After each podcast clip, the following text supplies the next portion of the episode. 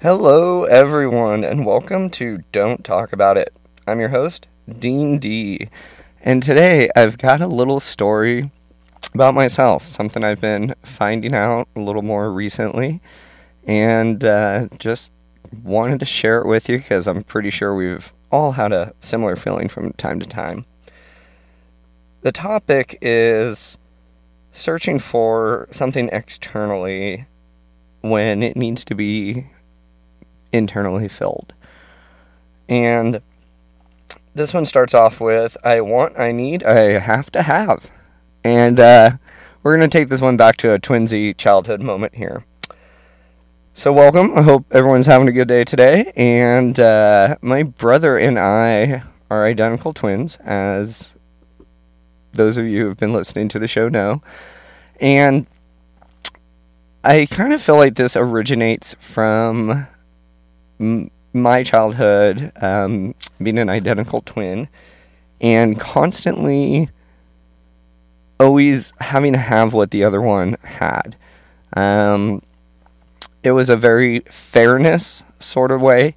Um, but as I've grown up, I've learned that that so called fairness has actually started to generate a different behavior that's not as positive and uh, a little self demeaning.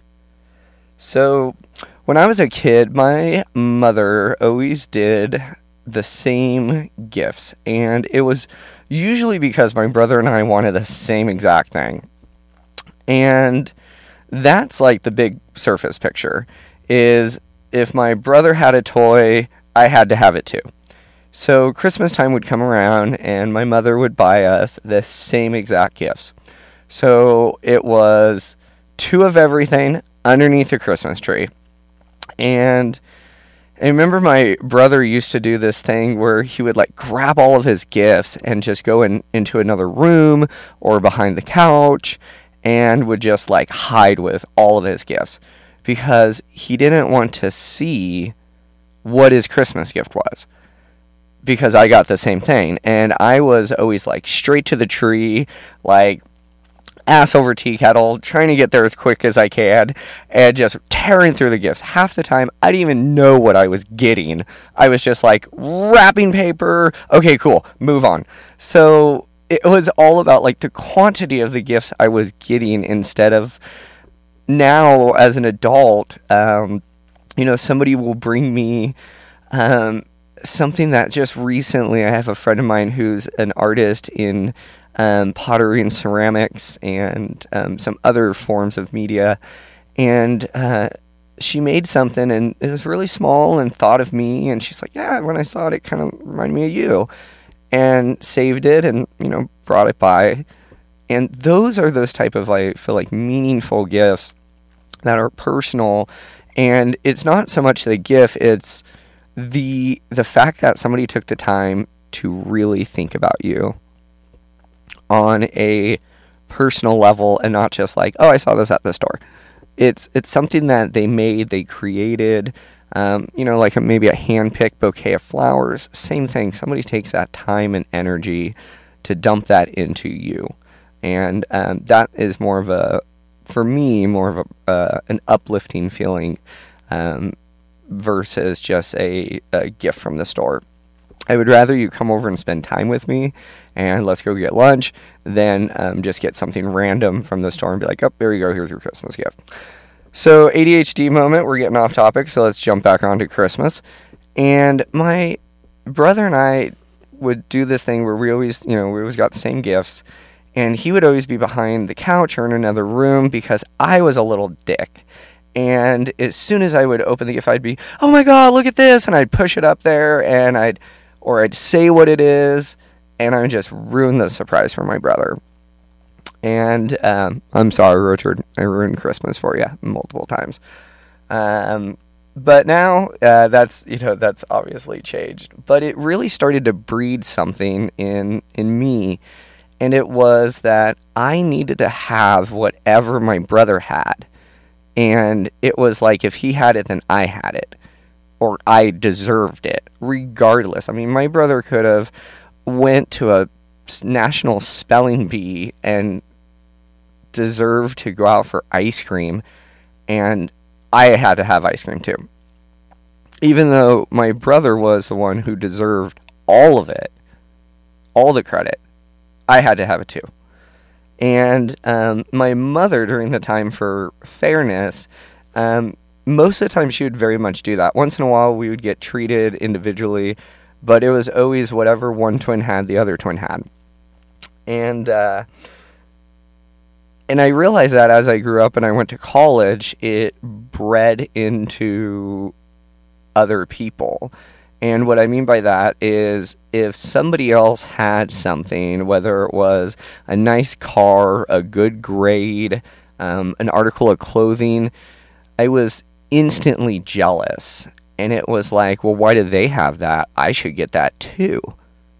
And without any basis, any basis, any justification whatsoever of what that person went through to get that, how um, much work or little work they did. None of that story is there. All it is is they have it, I want it.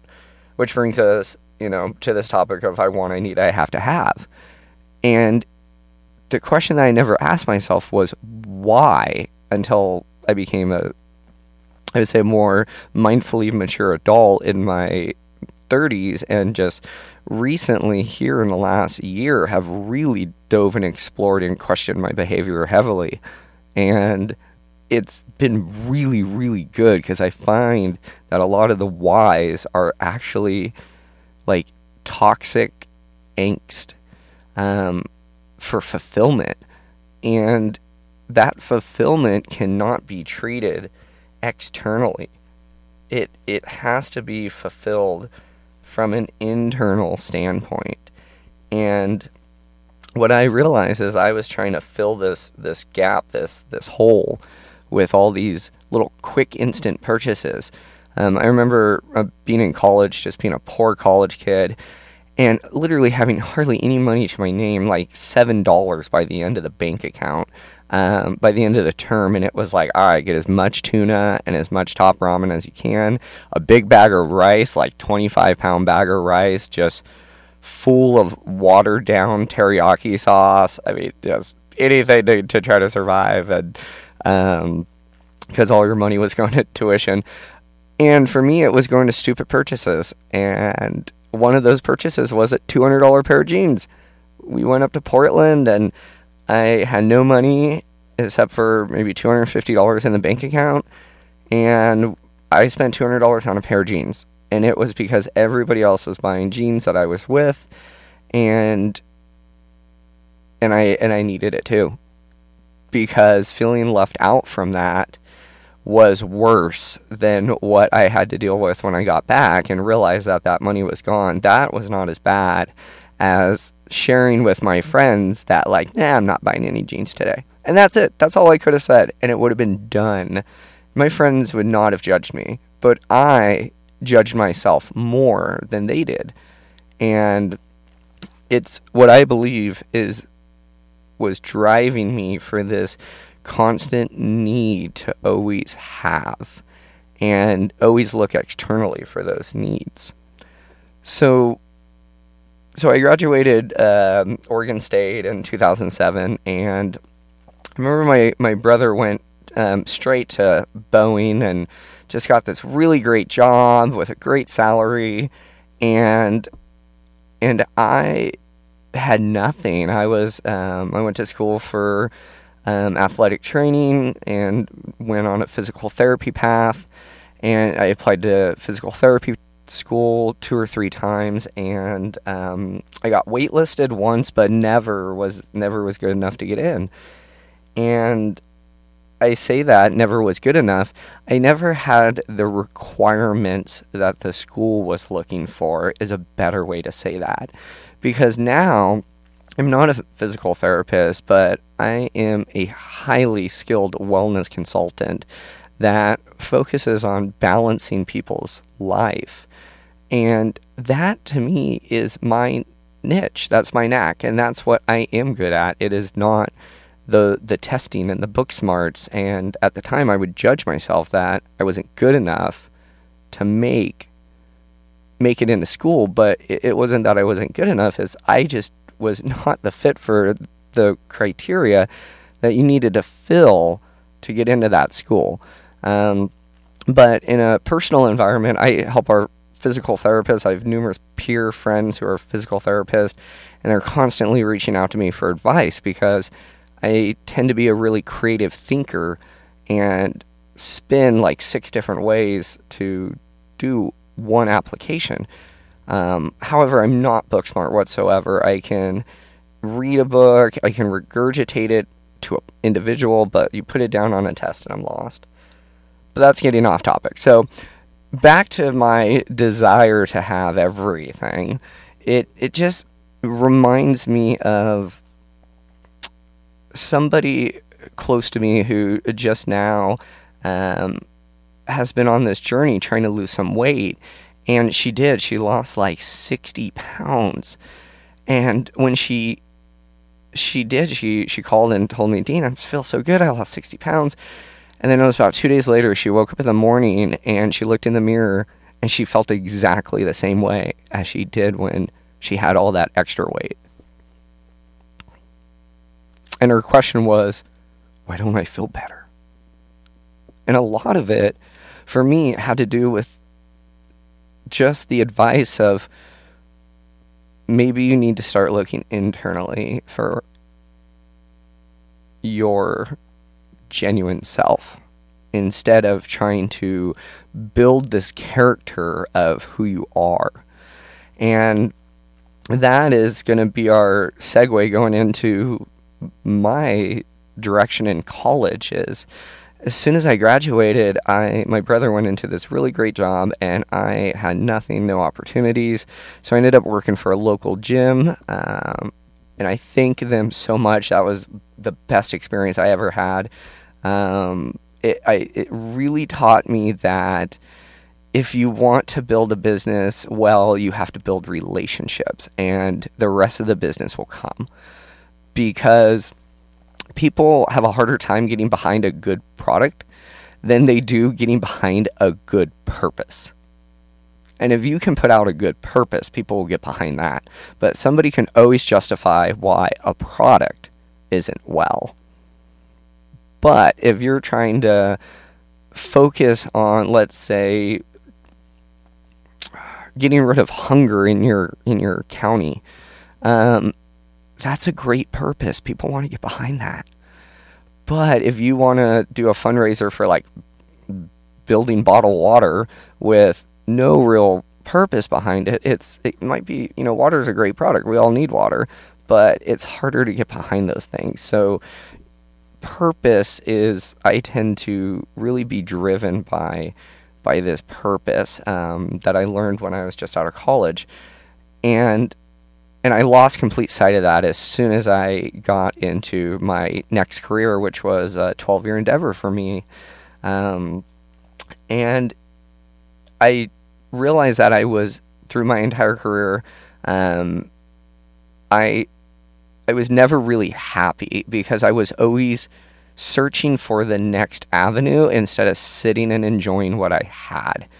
Um, and and I feel like the more I personally dove into it, um, the more it consumed me.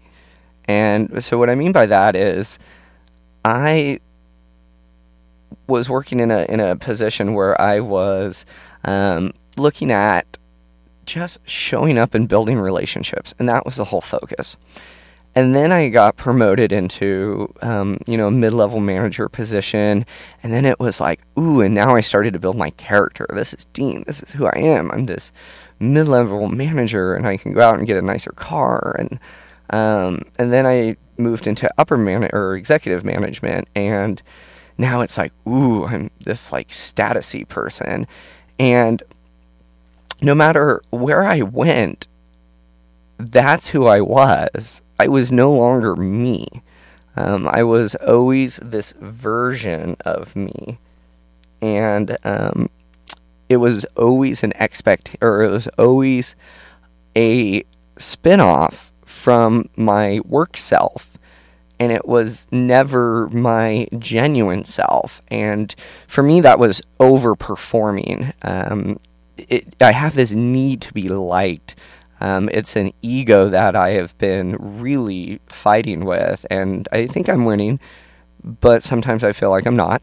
Um, but I have this like need to be liked, and it's it, and I know it really comes back to childhood of being a twin and you know if somebody liked my brother and they didn't like me then it was back to that i need what he needs and i needed to be liked and that was what was really driving i feel this i want i need i have to have is i was filling it up with all these purchases and um, status symbols um, putting all this value into these status symbols and the one thing that I wasn't putting value in was myself. And it reminds me back to my friend who had just lost all the weight is her status has now gone up at the gym because she is now part of the likable, desirable crowd. But she still hasn't filled her, her genuine self, which is there's there's something else in there that is a need that isn't being filled.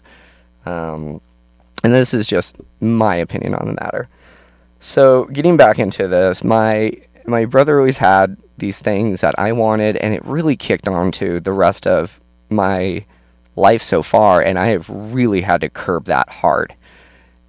And I always start by asking myself now, what does this add? What does this add? I mean, if I go down and I purchase, um, let's say, a new truck, um, my vehicle is a 2001. It's 19 years old. If I go down and buy a new vehicle right now, what does this add? Yes, when I get into the road, I'm going to feel better about myself. People are going to be looking at me. And my truck's so much cooler than it was. It's new.